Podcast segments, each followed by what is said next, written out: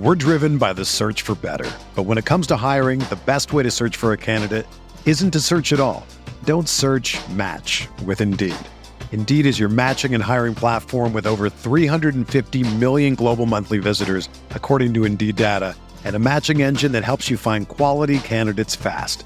Ditch the busy work. Use Indeed for scheduling, screening, and messaging so you can connect with candidates faster. Leveraging over 140 million qualifications and preferences every day, Indeed's matching engine is constantly learning from your preferences, so the more you use Indeed, the better it gets.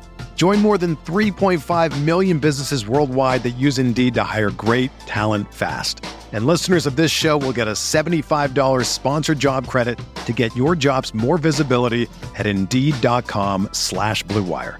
Just go to Indeed.com slash BlueWire right now and support our show by saying that you heard about Indeed on this podcast. That's Indeed.com slash BlueWire. Terms and conditions apply. Need to hire? You need Indeed. This podcast episode is brought to you by Coors Light. These days, everything is go, go, go. It's nonstop hustle all the time. Work, friends, family expect you to be on 24 7. Well, sometimes you just need to reach for a Coors Light because it's made to chill. Coors Light is cold lagered, cold filtered, and cold packaged. It's as crisp and refreshing as the Colorado Rockies. It is literally made to chill. Coors Light is the one I choose when I need to unwind. So when you want to hit reset, reach for the beer that's made to chill.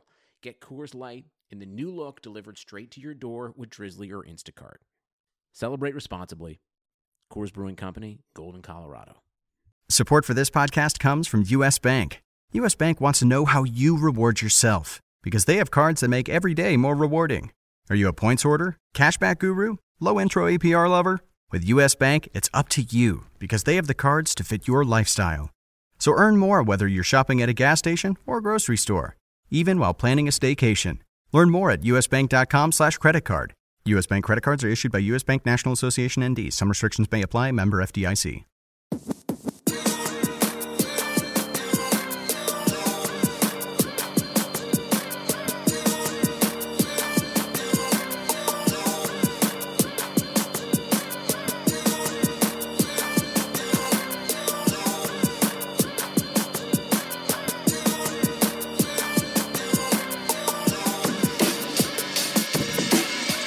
To the RotoWire Fantasy Football Podcast. Today is Wednesday, November 6th. I'm Jeff Erickson.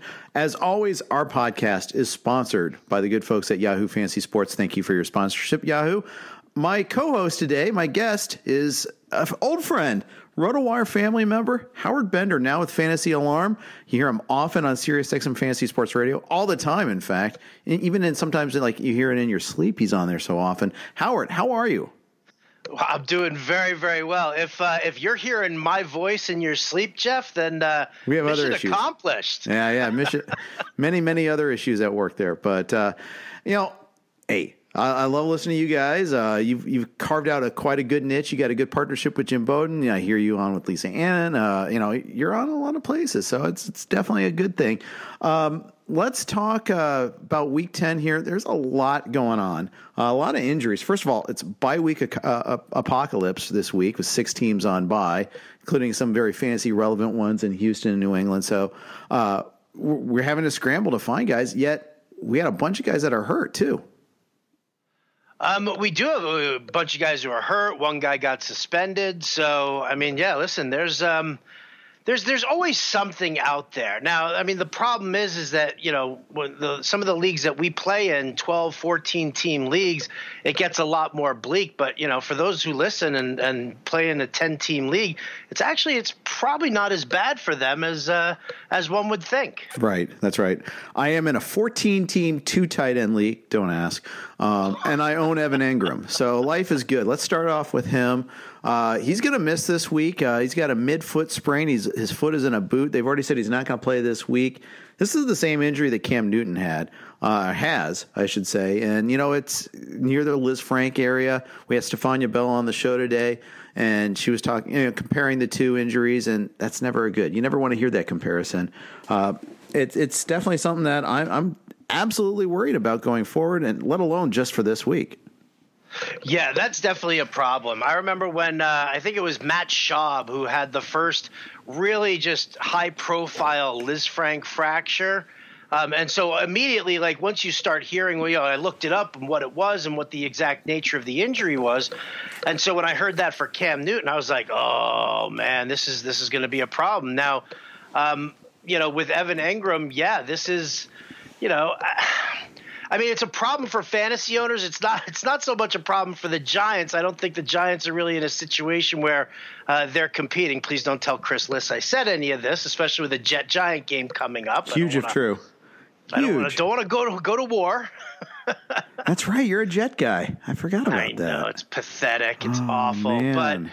I mean, listen, Rhett Ellison is, uh, you know, we, we see him get involved in the passing game. He's not an ideal guy, but, you know, when you're looking at a, at a, you know, I mean, the tight end position is just such trash anyway that a guy like Rhett Ellison, you might as well. You should be like, oh, okay, you know, he's going to see some targets. Sterling Shepard's going to be out again.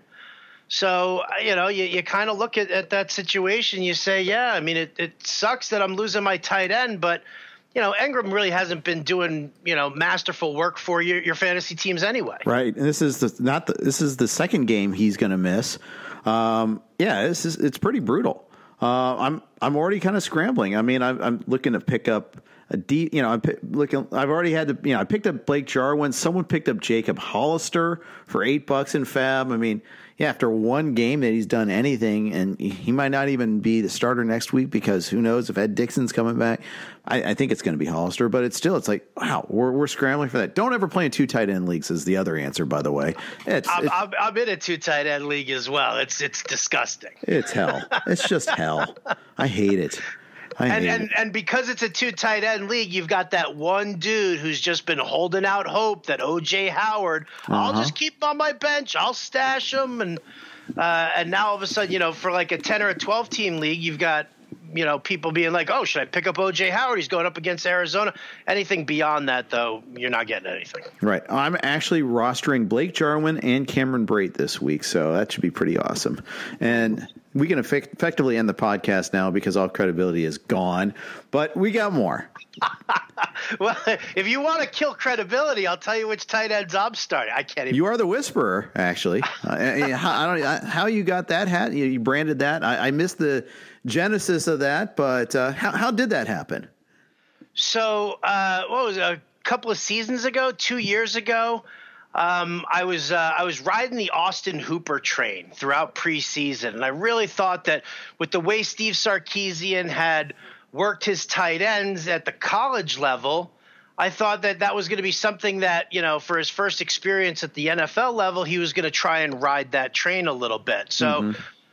I was all in on Austin Hooper. I was promoting Austin Hooper, and then sure enough, week one, if you remember, there was crazy broken coverage, and Austin Hooper ends up with like a 61 yard touchdown catch.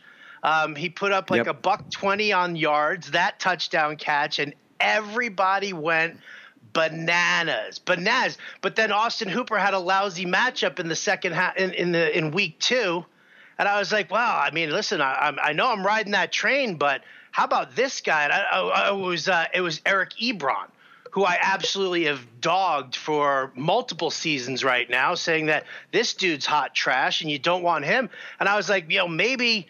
Maybe, maybe I need to shed my preconceived notions and talk about Eric Ebron a little bit more here. And sure enough, Ebron ended up in week two with like 80 some odd yards and a touchdown. And so the legend of the tight end whisperer was born. Ah, ah, there you go. There you go. Very good. Uh, other big news: AJ Green's going to come back this week. Now he's he's not going to come back to Andy Dalton. He's going to come back to Ryan Finley. I'm not sure if to, Green's going to get a full complement of snaps. In fact, I'm pretty sure he will not.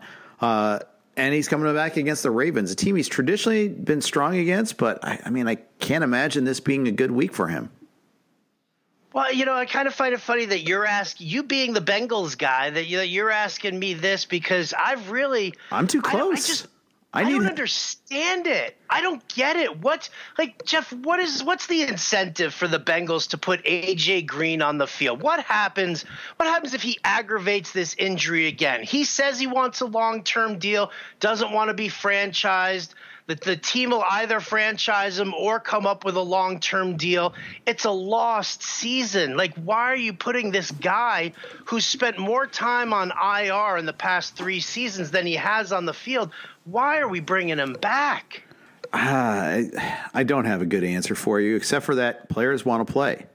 You know, they, they want to. He's been working towards coming back. He, he, you know, even though they can see the writing on the wall, I mean, they still want to play, right? I, I think most players will do everything they can to kind of come back. So it's tough to be the Bengals and say, okay, we're shutting you down for the season. I mean, especially when you've been carrying him all this time. Had they put him on IR to return or even on the pup list, that would have been one thing. But I mean, they're here. I guess. I mean, and, and, coinciding with the week where you got a rookie quarterback making his debut. That's the thing that just makes zero sense to me. You know, I, that that's one where I'm like, why not at least let him play with Dalton? For a little bit. I know they there's an incentive for them to see what they've got in Finley. They spent a fourth round pick on him. Sure, they, are going to be. It, it's a huge draft next year, and they need to make the, an informed decision. Are, do they have anything at all in Finley, or do they need to spend that first or second or third pick or whatever it ends up being on a quarterback, on Tua, on Burrows?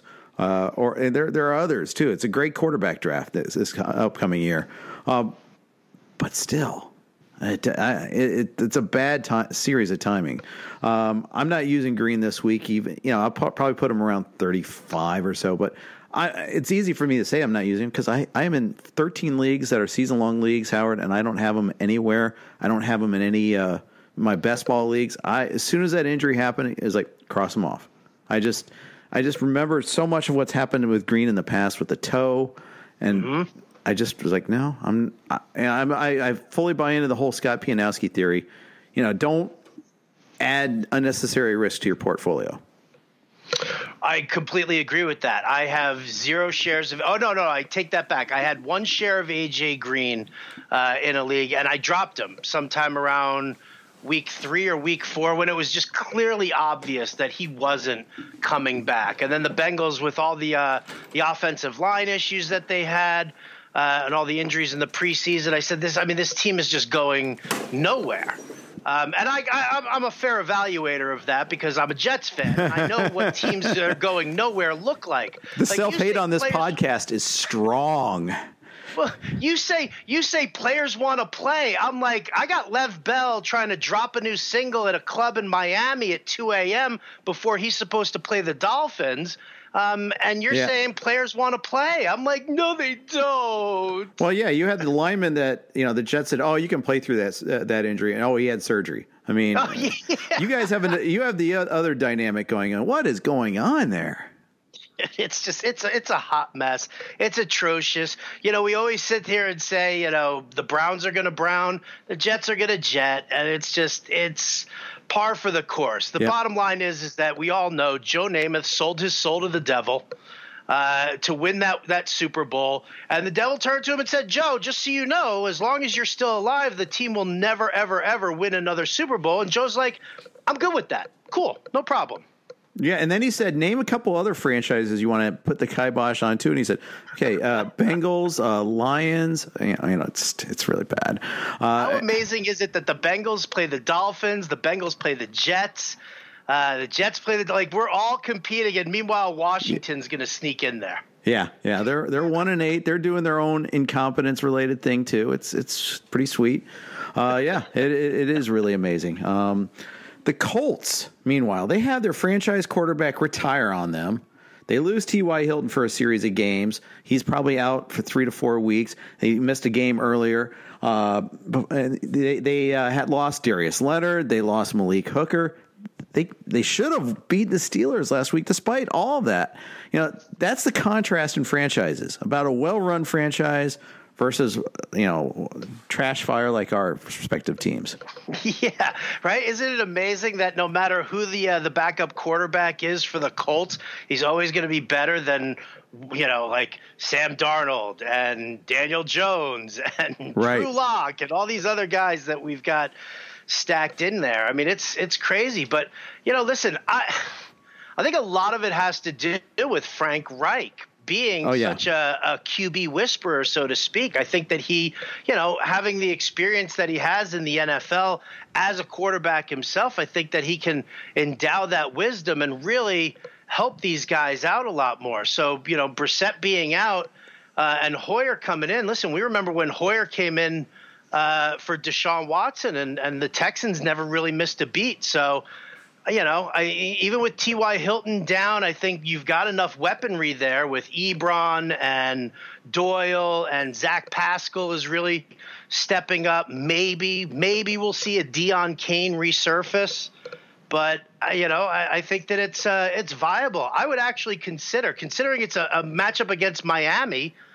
If you're streaming QBs, I don't hate Brian Hoyer this week if he plays. Threw for three TDs. His his YPA was like six and a half, six seven, or something like that. Not great, but they moved the ball. And if it, if it weren't for Vinatieri having his sold his soul to the devil season two, they would have won that game. For immortality. Yeah, apparently. um, you know, the, I think the thing here too is the offensive line's great, and that goes a long way to protecting whoever the quarterback is. Uh, it makes makes an average quarterback look good, makes a bad quarterback look average, makes a good quarterback look great. Uh, it goes a long way. No doubt about it. No doubt about it. We sit there and we go through offensive lines all the time, every time, you know, when we do our draft guide at, at Alarm and really try to evaluate who's got that and who doesn't. So, you know, and you track the injuries. Listen, I at the uh, FSGA draft uh, for for this, I took Joe Mixon in the uh, in the early second round. I was pretty psyched to have Joe Mixon because you know you guys had you know the Bengals had rebuilt their offensive line and and you know made some changes on it and. I was paying attention to that, but literally as soon as like those two injuries happened early on in the preseason, Yep. I was like, "Well, this is just a wasted pick now." Yeah, Jonah Williams didn't even make it to the preseason. That was the thing that was so frustrating about that. Uh, I think uh, that happened between the FSGAs and opening a training camp or something of that nature there.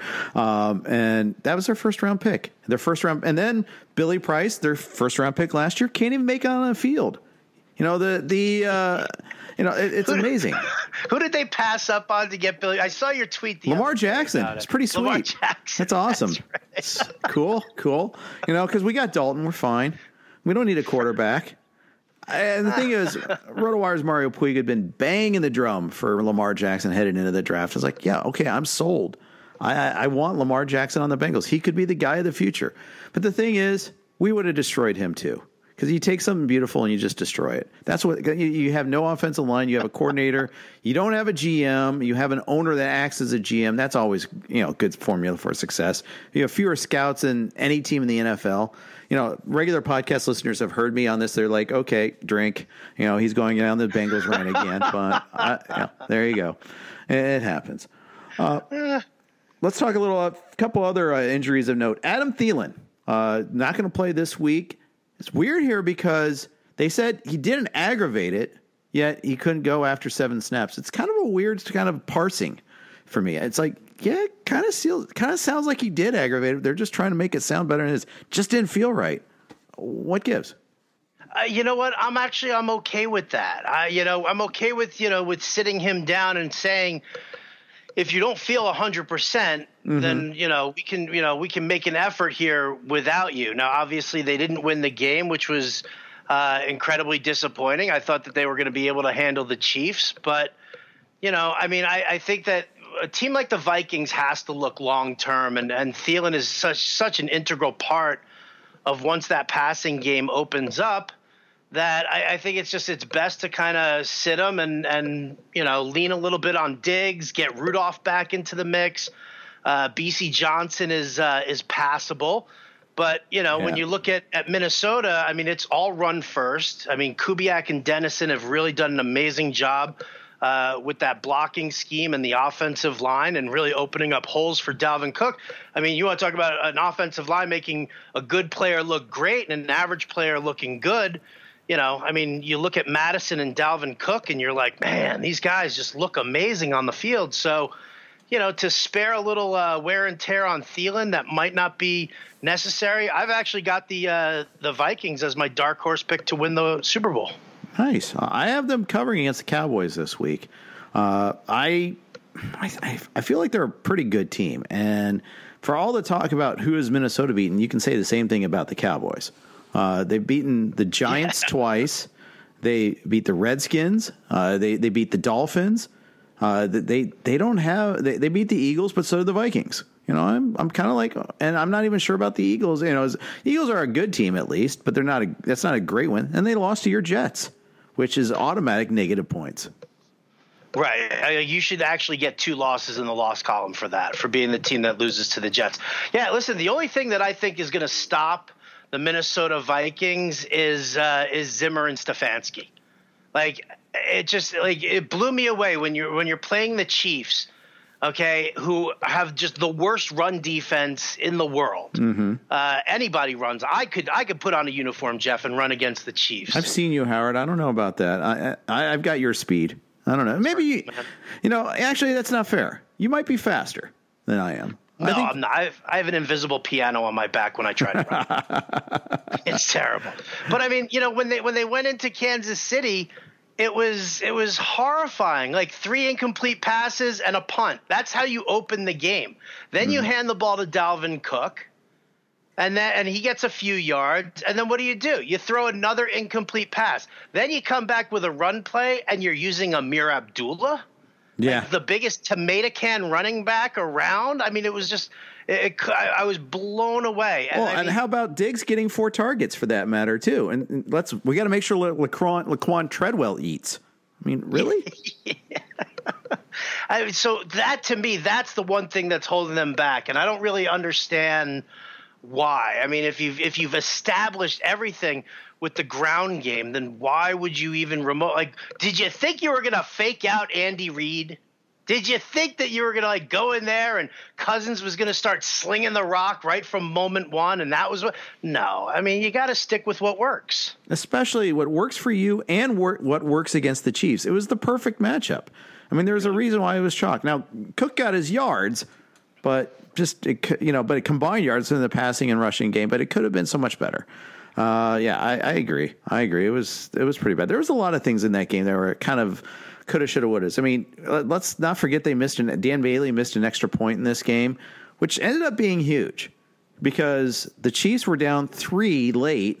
Harrison Butker kicks that 54 yarder to tie the game. They're down four. They're forced to go for it on fourth down, but like four minutes left in the game you know, they, they miss, fail in that fourth down, Vikings probably win that game, let alone, you know, get tied and then lose it.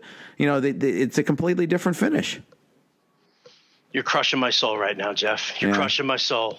I didn't know you were a deep, you know, I had that Vikings vibe for you here, man. Didn't realize. You know, it's this. kind of funny, it's actually. Good therapy. The, the very first game I ever went to, Jets Vikings in Shea Stadium and there was one Vikings fan in this sea of drunken green that mm-hmm. I was mm-hmm. sitting in in the upper deck, and uh, and people were you know razzing him and picking on him, and you know all of a sudden you know he they like took he had like one of those felt pennants that that we used to make in the 70s yes and he was like holding that and they stole it from him they threw it down and it came down to me and i saw it and i picked it up and i brought it back to him and i handed it to him Aww. and you know, yeah. And I was like, you know, I, I just I had this affectation for the Vikings. I don't know what it is, past life, Jeff. Uh, could be that I was Nordic somewhere else and had this affectation for it. Maybe it was the purple people eaters and uh, and all of that. But yeah, I've always had this like soft spot for the Vikings. Now I'm not a Kirk Cousins fan by any means, but there's just something about the franchise that I kind of dig. So they've always been my NFC team uh, going up against, uh, well, I mean, everybody else over there who I hate, cool. like the Cowboys and the Giants. Cool. So were you like that was during the Freeman McNeil era, or how long were you? that was earlier than the Freeman McNeil era. All right, cool, cool. All right, um, yeah, I I remember. Bengal uh, Freeman McNeil in a playoff game coming in and just tearing the Bengals up. Uh, it was like I think it was wild card weekend and the Bengals were hosting and you know it's you know there's many times when the Bengals got torn up so it's hard to distinguish between them. That was one of my that was one of my earlier Bengal games. I think I went to one earlier before that.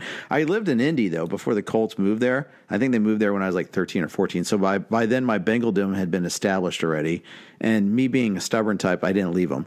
I still haven't left. My dad who foisted the Bengals upon me. He's now a Chiefs fan. He lives in Kansas now. Somehow I stuck with the Bengals, but good times.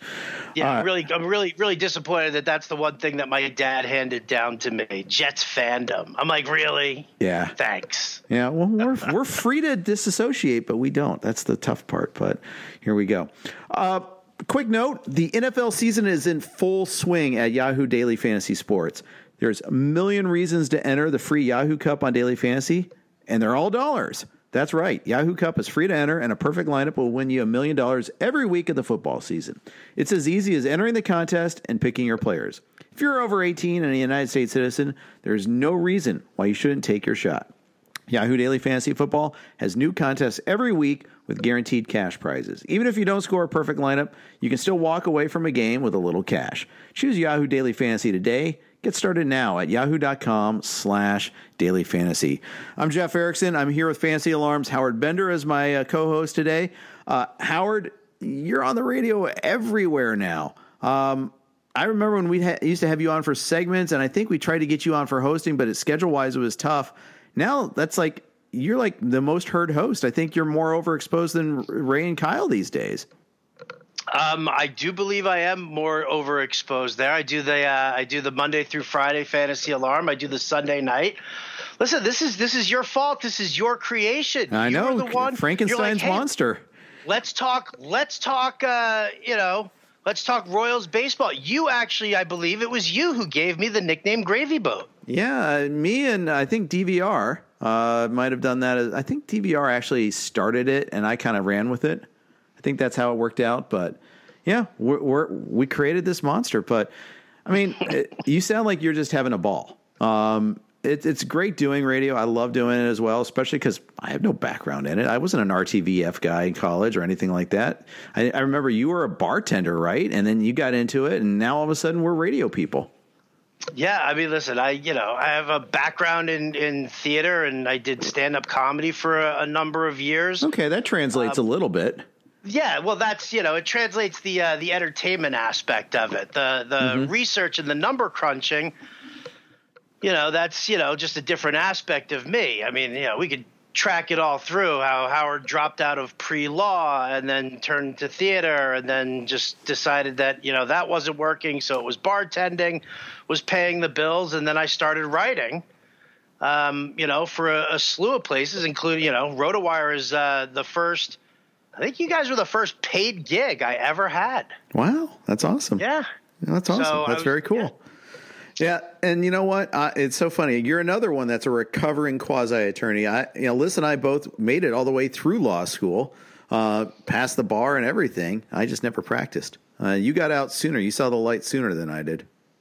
I yeah, I guess. I mean, you know, it was just one of those. I, I was literally sitting there. You know, I was on this this program, this uh, three three program with uh, uh, Hamilton College and Columbia Law School. That if I went to Hamilton and I took you know like five classes and maintained that three six GPA and uh, you know had no fun whatsoever, then I would get, you know, automatic admission to Columbia Law in three years. So I wouldn't even had my senior year of college. Wow. And uh, and there I was sitting there about halfway through my my freshman year, being like, well, this is literally no fun whatsoever. Like I don't know if you know anything about Hamilton College. Very isolated. Okay. Very, you know, it's it's very small town. It's just outside of Clinton, which is you know, it's like a one horse town where the horse is already dead for like the last, you know, hundred years. So, you know, there's really there's not a whole lot to do there, but you know, everybody likes to to enjoy themselves and party in college, and I just wasn't having any fun, and I really I just I had that, you know, the affectation or the uh, the narcissism and the ego that that needed to be fed. So I was doing theater and enjoying all of that, and that's how it all kind of twisted around. Oh, very good. My How, parents are so proud. You know, no. for the first few years when we started the company and was doing it full time, like you are keeping up your law degree, right? You are keeping that up, right? Because you know you'll, you'll probably go back to that someday. When are you coming back to Chicago? Yeah, none of that happened. it's funny how that happens. Uh, how did you get into fantasy? Um, I had played. I you know I had played fantasy baseball off and on in high school with friends of mine. Um, we had a league in college that we uh, that we played for the four years that we were there, but you know, guys kept going in and out and would lose touch and drop out of the league, so it never really lasted beyond the the four years of school. When I was in New York, um, I had this rotating poker game in the uh, in the mid to late '90s, and we played every Sunday night. Nice. And one of the guys' dad uh, had a league that you know needed more owners, and so he asked us if we wanted to you know do it, and you know we expanded the league to 15 teams, and we all started playing. And uh, and it was great. So that every Sunday night, it was you know the deal was being passed around, you know the table, uh, you know for that, and then it was just massive trade talk and Nice. people, you know, going outside to pretend to smoke a cigarette, but meanwhile they're just sitting there talking trade with each other. And I guess it was, um, yeah, I, I guess it was probably right around, it was right around the turn of the century, Jeff. Ah. like 2000, 2001, where I was just like, you know, I, I'm reading people's stuff, and I mean, this was like back when it was, um, you know, you had Al Melchior and and uh, and Dave Gonos, and these were the guys on CBS, and Yep. CBS Sportsline is where we were, you know, playing the league. And I was just I was reading it, and I wasn't trying to be a, a douche about it and be like, oh well, I mean, I could do better than that. It just intrigued me because I was doing well in the leagues.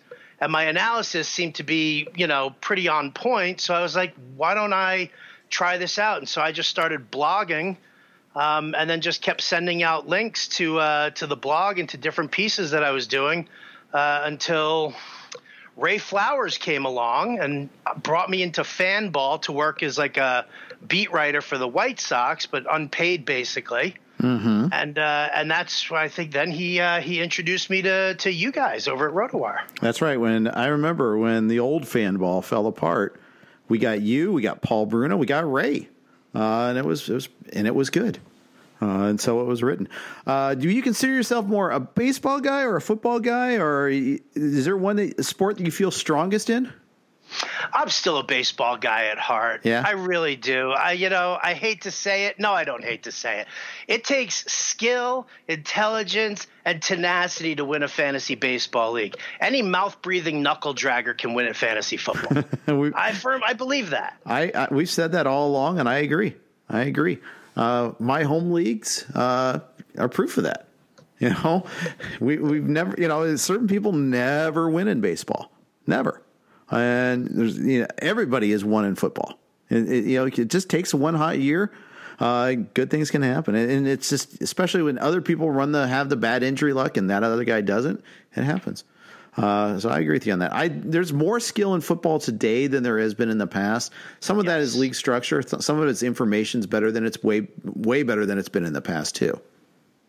Well, that's the thing. I mean, we're researching fantasy football in a different light right now. Yeah. Like, you know, I spend my, you know, I spend my my preseason studying things like the offensive line. When I first started playing fantasy football, um, there I wasn't looking at offensive lines. I couldn't care less. Uh, I don't get points for an offensive lineman. Right.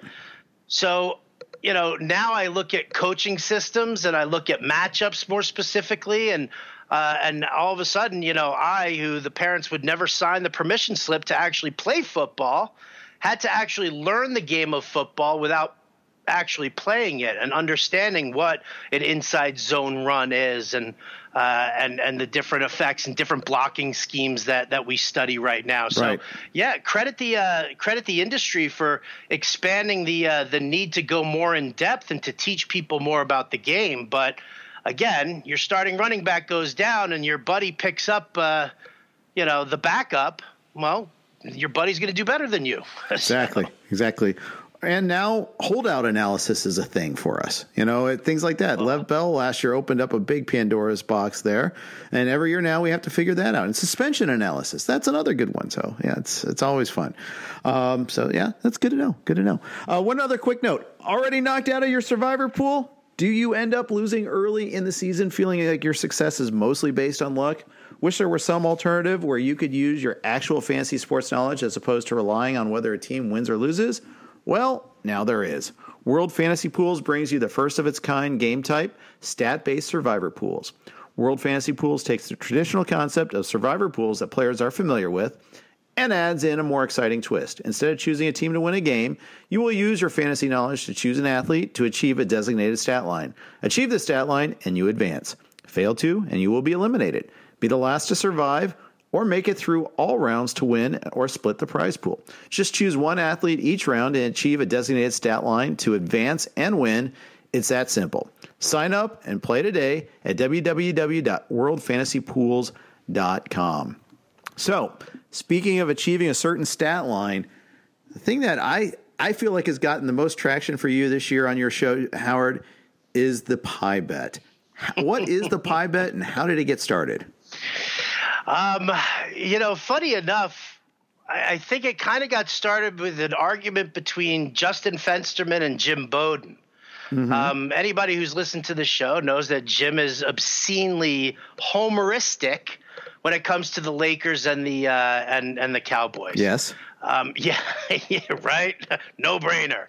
Um, well, Fensty, being Mr. Basketball, was you know all upset about some of the stuff that Jim was saying about the Lakers, and they argued back and forth about it, and uh, and they like made a bet, and I was like, well, let's get a good bet here. Let's make it something you know entertaining, and I don't remember exactly how it came out. I know Fensty brought up the the pie in the face. It was his first idea there. So from that, I said, well, wouldn't that be actually a great thing for us to do where the four of us on the show, we each draft a wide receiver. And whoever comes in last in full point PPR scoring, no bonuses or anything like that, standard yardage and stuff. I said that person has to take a pie to the face and post it on social media. Yeah. And, uh, and why so wide receivers? Um, I, just a bigger player pool. Okay. Just I a like bigger it. because tight ends are trash and right. and then quarterbacks are too similar as far as points go. There's a very, you know, obviously a deep position. Sure. Um, I don't know. It just felt like there was a, a big enough player pool to to do it with the uh, with the wideout. So we did it for a couple of weeks, and then I decided I was like, I, I gotta I gotta open this up to to everybody else. And I said it on the air. I said, Are are you smarter than us? I'll tell you what. If you if you enter, you can't choose one of the wideouts that we take. But if your guy does better than just one of our guys, okay, then then you're in the clear. You don't have to do it. But if you lose to all four of us, you got to take a pie to the face. All right. All right. And what you know, and I know there's a charitable component to this too. Yes, well, that's one of the things that we talked about. You know, as, as this was going on, and you know, I'm like sitting there because let's face it, Jeff, who doesn't love looking at watching a video of somebody taking a pie to the face? it's, it's, I mean, it, it dates back to vaudeville. It's always you know even before that. It's just a funny thing to to watch. But you know it's holiday time here. You don't want to deal with food wasting, and you know when when there are obviously so many hungry people out there. So what we decided to do was Fantasy Alarm uh, is donating ten dollars to the Children's Fund for every pie that somebody gets hit in the face with. So that way, you know, it's sort of that that get a pie, give a pie type uh, right. type of uh, of paying it forward. And uh, and yeah, we've been raising. You know, we're just we're raising hundreds of dollars every single week for uh, for this. The the player pool is growing even more. We've had we had more entrants uh, here in week nine than we have. Uh, you know, in any other week that we've done. So that keeps growing. The charity's getting something out of it. I get to sit and watch all these people smash each other in the face with pies, and listen to oh, there's nothing more funny than than listening to a uh, like the giggling wife right or spouse who gets to do it to their uh, to their or the their kids betrothed. I like it when the kids pie the, pie their parent. That's great. Um, and you can also even donate just directly through the site too. I did that uh, the other the, last week. Uh, you can if you don't want to if you're not in the pie bet that week, you can also just donate to it to the children's. Well, don't don't you want to be in the pie? I knew you were going to goad me into it here, but uh, yeah. So I'll do it this week since you you graciously came on to our podcast. I'll do the pie bet this week. So, have you set your four player uh, four receivers yet? No, we draft on Friday. On Friday, so no Thursday game. Show. Okay, no Thursday game. Which yeah. are are you are you available to appear on the show, Jeff, to make your pick in front of our audience? I'm actually going to be at a are golf tournament. A soccer game. I'm actually going to be at a golf tournament for uh, my kid's school, but I will, I will, I will participate. So I'm looking forward to seeing the names. Um, and I, I don't have to get frustrated with Keenan Allen despite the, the tasty matchup against the uh, Raiders there. Uh, but because I know that'll end up frustrating me anyhow. Yeah, we, we eliminate the Thursday game. We, we we hear enough complaints about the product on Thursday night that Right. the last thing we want to do is put anybody on the spot for picking a Thursday game. Right, right, exactly there. Um, yeah, yeah, so I believe, if I recall correctly, you lost last week, Yep. and it, it was not Shark Week. But it will be. Yeah, Um, yeah, I, uh, I I took DJ Chark. I wanted to, you know, I didn't want to just continuously go with the chalk players here, and I had a, I thought I had a, a pretty good read on how Jacksonville plays in London. Um, the Houston secondary was just a complete mess. They just lost J.J. Watt for the season, so I figured, okay, this is you know this is a nice opportune time and then uh, apparently jean shorts, disco clothes, and a cheesy porn mustache all went out of style in one week, and now there's no more Gardner Minshew, which now cost me a pie bet, which I'll be paying up that tonight. all right. I'll be looking forward to that. It was it was a hideous game too. I dragged my butt out of bed to watch that six thirty Pacific, six thirty a.m. Pacific game. It was so bad. It was so bad. I was big on Chark last week. I, I for the same reasons that you were. You saw the no want secondary head injuries. Jack, you know, Chark Chark had a pretty good game against them last the last time they played. Yeah, it was like all it all lines up. But there were a lot of bad receivers last week. I mean, even if you didn't get caught up with the Thielen madness, you know, if you had Diggs, you expected a big game out of him. Nope. Allen Robinson. Nope. I mean, there's a lot of bad receivers last week. There really were. That's you know, I mean, you, you talk about the people who owe pies from Robinson, Diggs, um, Robby Anderson, Yep. Thielen, Keenan Allen again, Again. uh, Juju Smith Schuster. Yeah. Juju. an- another one who who fell short. Uh, So, what do you do with Juju right now? Where where do you have him in your rankings for this week? Um, where I where do I have him in my rankings for this week? I don't even I'll I don't even remember exactly I where got I him at put them. 31. I'm way- Yeah, you know, I mean, it's it's a problem. You know, the problem is is the inconsistency. yeah. You know, and and not really knowing. I mean, it's a, it's actually it's a it's a decent matchup for him. It's not a terrible matchup uh, at all. But I mean, it's just it's a problem with trusting Mason Rudolph and really Right. what the what the game plan is. And I think that Conner or no Conner, I think that Jaylen Samuels just he detracts from Juju enough because they're using Samuels more in the passing game as well to help move the chains instead of using Juju because it's obviously it's a it's a lower risk pass. Right. Yeah. Mason for Rudolph is captain checkdown. I mean, 13 Yeah. catches last week for Samuel. So it's crazy. Uh, none of those downfield. It's not. It's not like he's running wheel routes either. You know, he's he's. It's all checkdowns. It's it's just a, it's, it was really a hard watch. When I did the rewatch of that game, it's just like, oh wow, this was a tough one. Yeah, but uh, you know, and the problem is, is that you know the week before things look great. Things look like it looked like okay, here we go. Mason Rudolph's back from injury. We're we're good to go, and you know, and Juju puts in over hundred yards, and then boom, last week it's so the consistency there. That's that's the big problem. Um, you know, I'm not going to go on the uh, the Bob Long diatribe of consistency. No, that's his brand. That's definitely his his, brand. That's and it's a good one.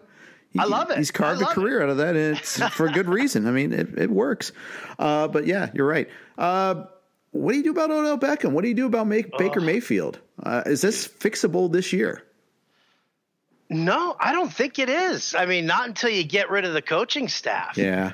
Uh, something's got to give. Freddie Kitchens is terrible. I'm, listen, and I'm already as a Nick Chubb owner, I'm already starting to hate on Yes. Freddie Kitchens even more. That's really sticking in my craw. I'm because- dreading this week. Dreading it. I am. I've got Nick Chubb everywhere too. I've got him in so many places. Uh, it would not be a. You know, I'm really dreading how much Kareem Hunt's going to cut into him here.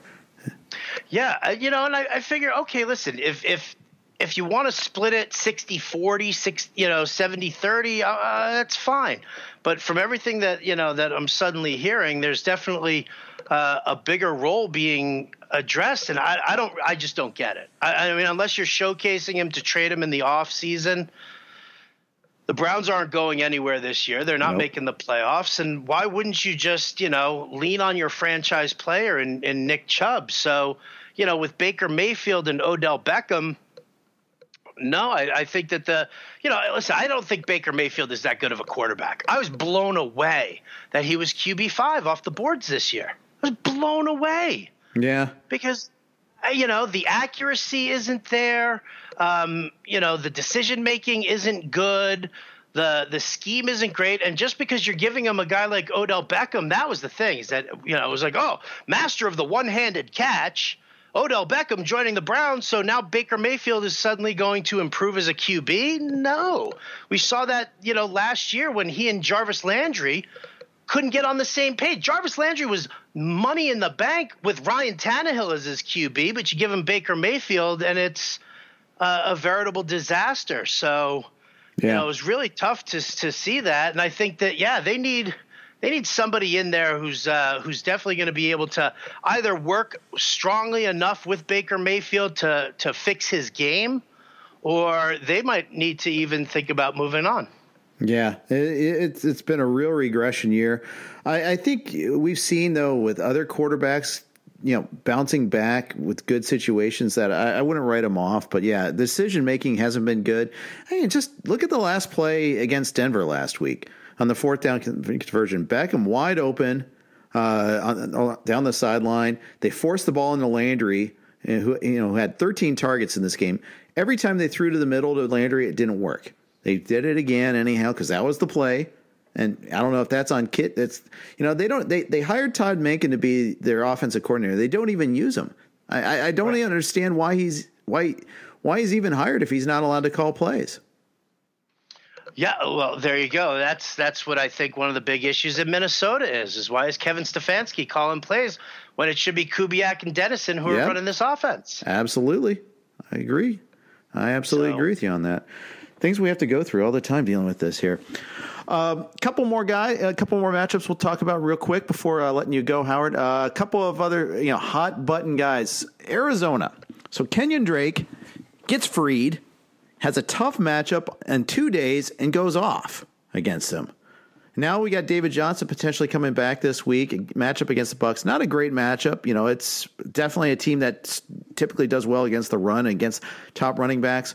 But all of a sudden, we see Kenyon Drake and shows what he's capable of doing if given a chance. What do you like look at him for the rest of the year? I don't really know what to make of him because it's it's one of two things really. It's either uh, yeah, Kenyon Drake got freed and he's a quality back who you can rely on, um, or Adam Gase is just you know complete trash and ruined him. You know, like that mm-hmm. is that I mean, is that where we're we're at with Drake that we're looking at him one game against the 49ers and that settles it for for everybody? So I have I have kind of an issue with that. Also, I mean, what are you going to do with David Johnson? What happens when Chase Edmonds comes back? Yeah. Um, it just seems like one of these situations where where you could end up with a legit three-headed monster in this backfield and so I don't really know. Like, you know, it's a tough matchup against Tampa Bay. The Bucks run defense has actually been really really tough this year. So I don't think it's a soft matchup for him, but I mean again, it's how many running plays are being called. I think the fact that that he is you know, he's he, he's going to get the uh, the targets will keep him, you know, having value in a PPR format, in a full point PPR format. But I mean, I'm just not sure really of what to expect from him moving forward. I am not even cautiously optimistic. I'm very skeptical yeah. of him, and I've never liked him as a player anyway. So I'm not going to let one game really turn my head.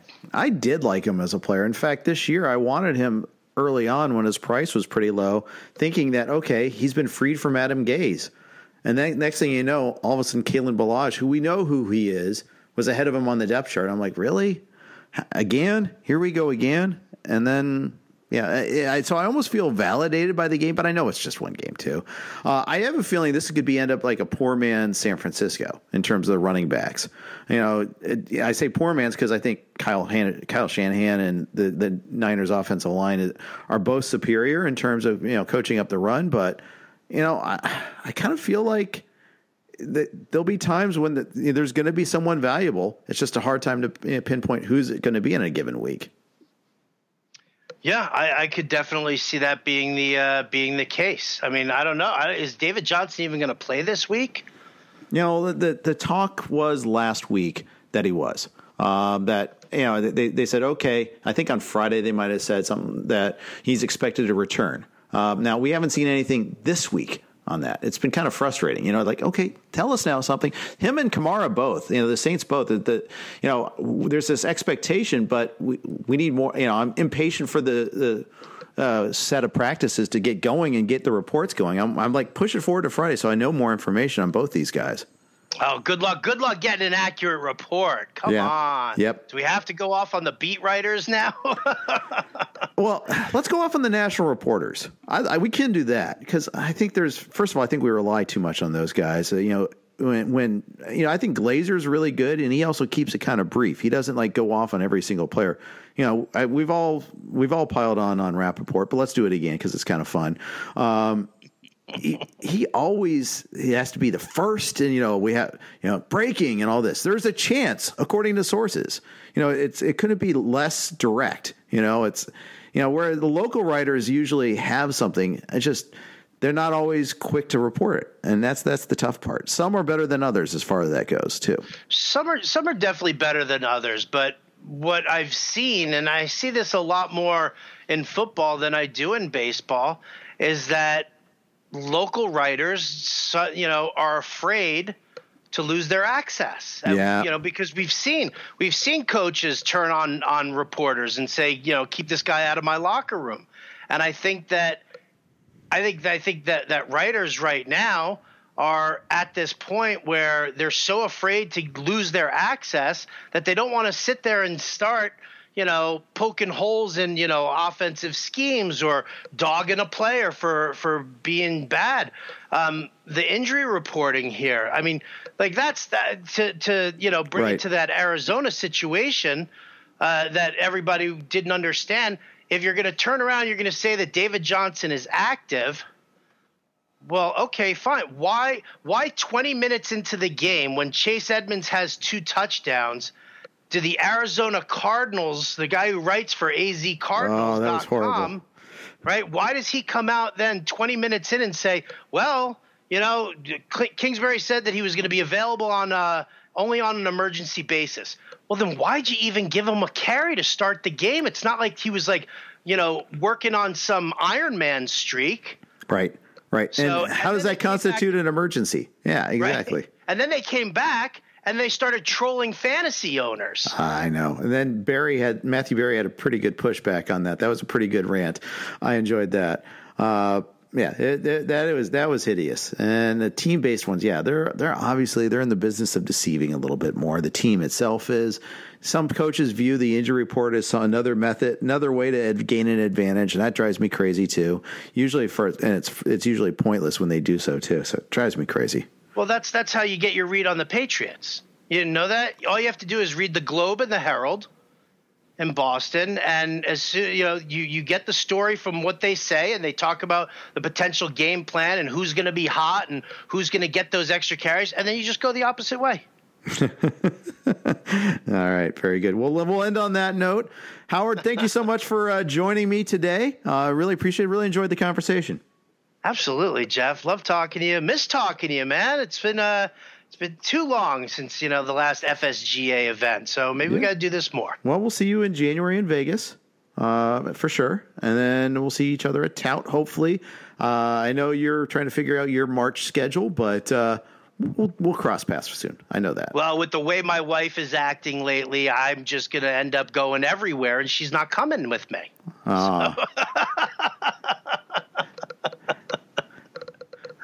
That's been the one thing. If we go to New York, she's got to come to New York. We have to be in New York, but Yeah, yeah.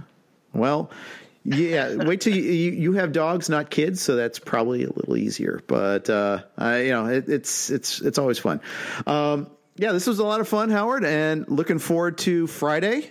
Uh, let me know who the top four are, and uh, I'll, I'll I'll jump in. I'll be in on board too. Very much looking forward to that. Appreciate you know you uh, You join in. I'm sure your girls, Jeff, will have an amazing time. It's for the kids. Pieing you in the face. It's for the kids, like we like everything else. It's for the kids. All right, uh, that's this is going to conclude uh, today's RotoWire Fantasy Football podcast. Thank you, Yahoo Fantasy Sports, for uh, sponsoring us. Uh, we'll be back at you again tomorrow. Thanks again for listening. Whether you're a world class athlete or a podcaster like me, we all understand the importance of mental and physical well being and proper recovery for top notch performance.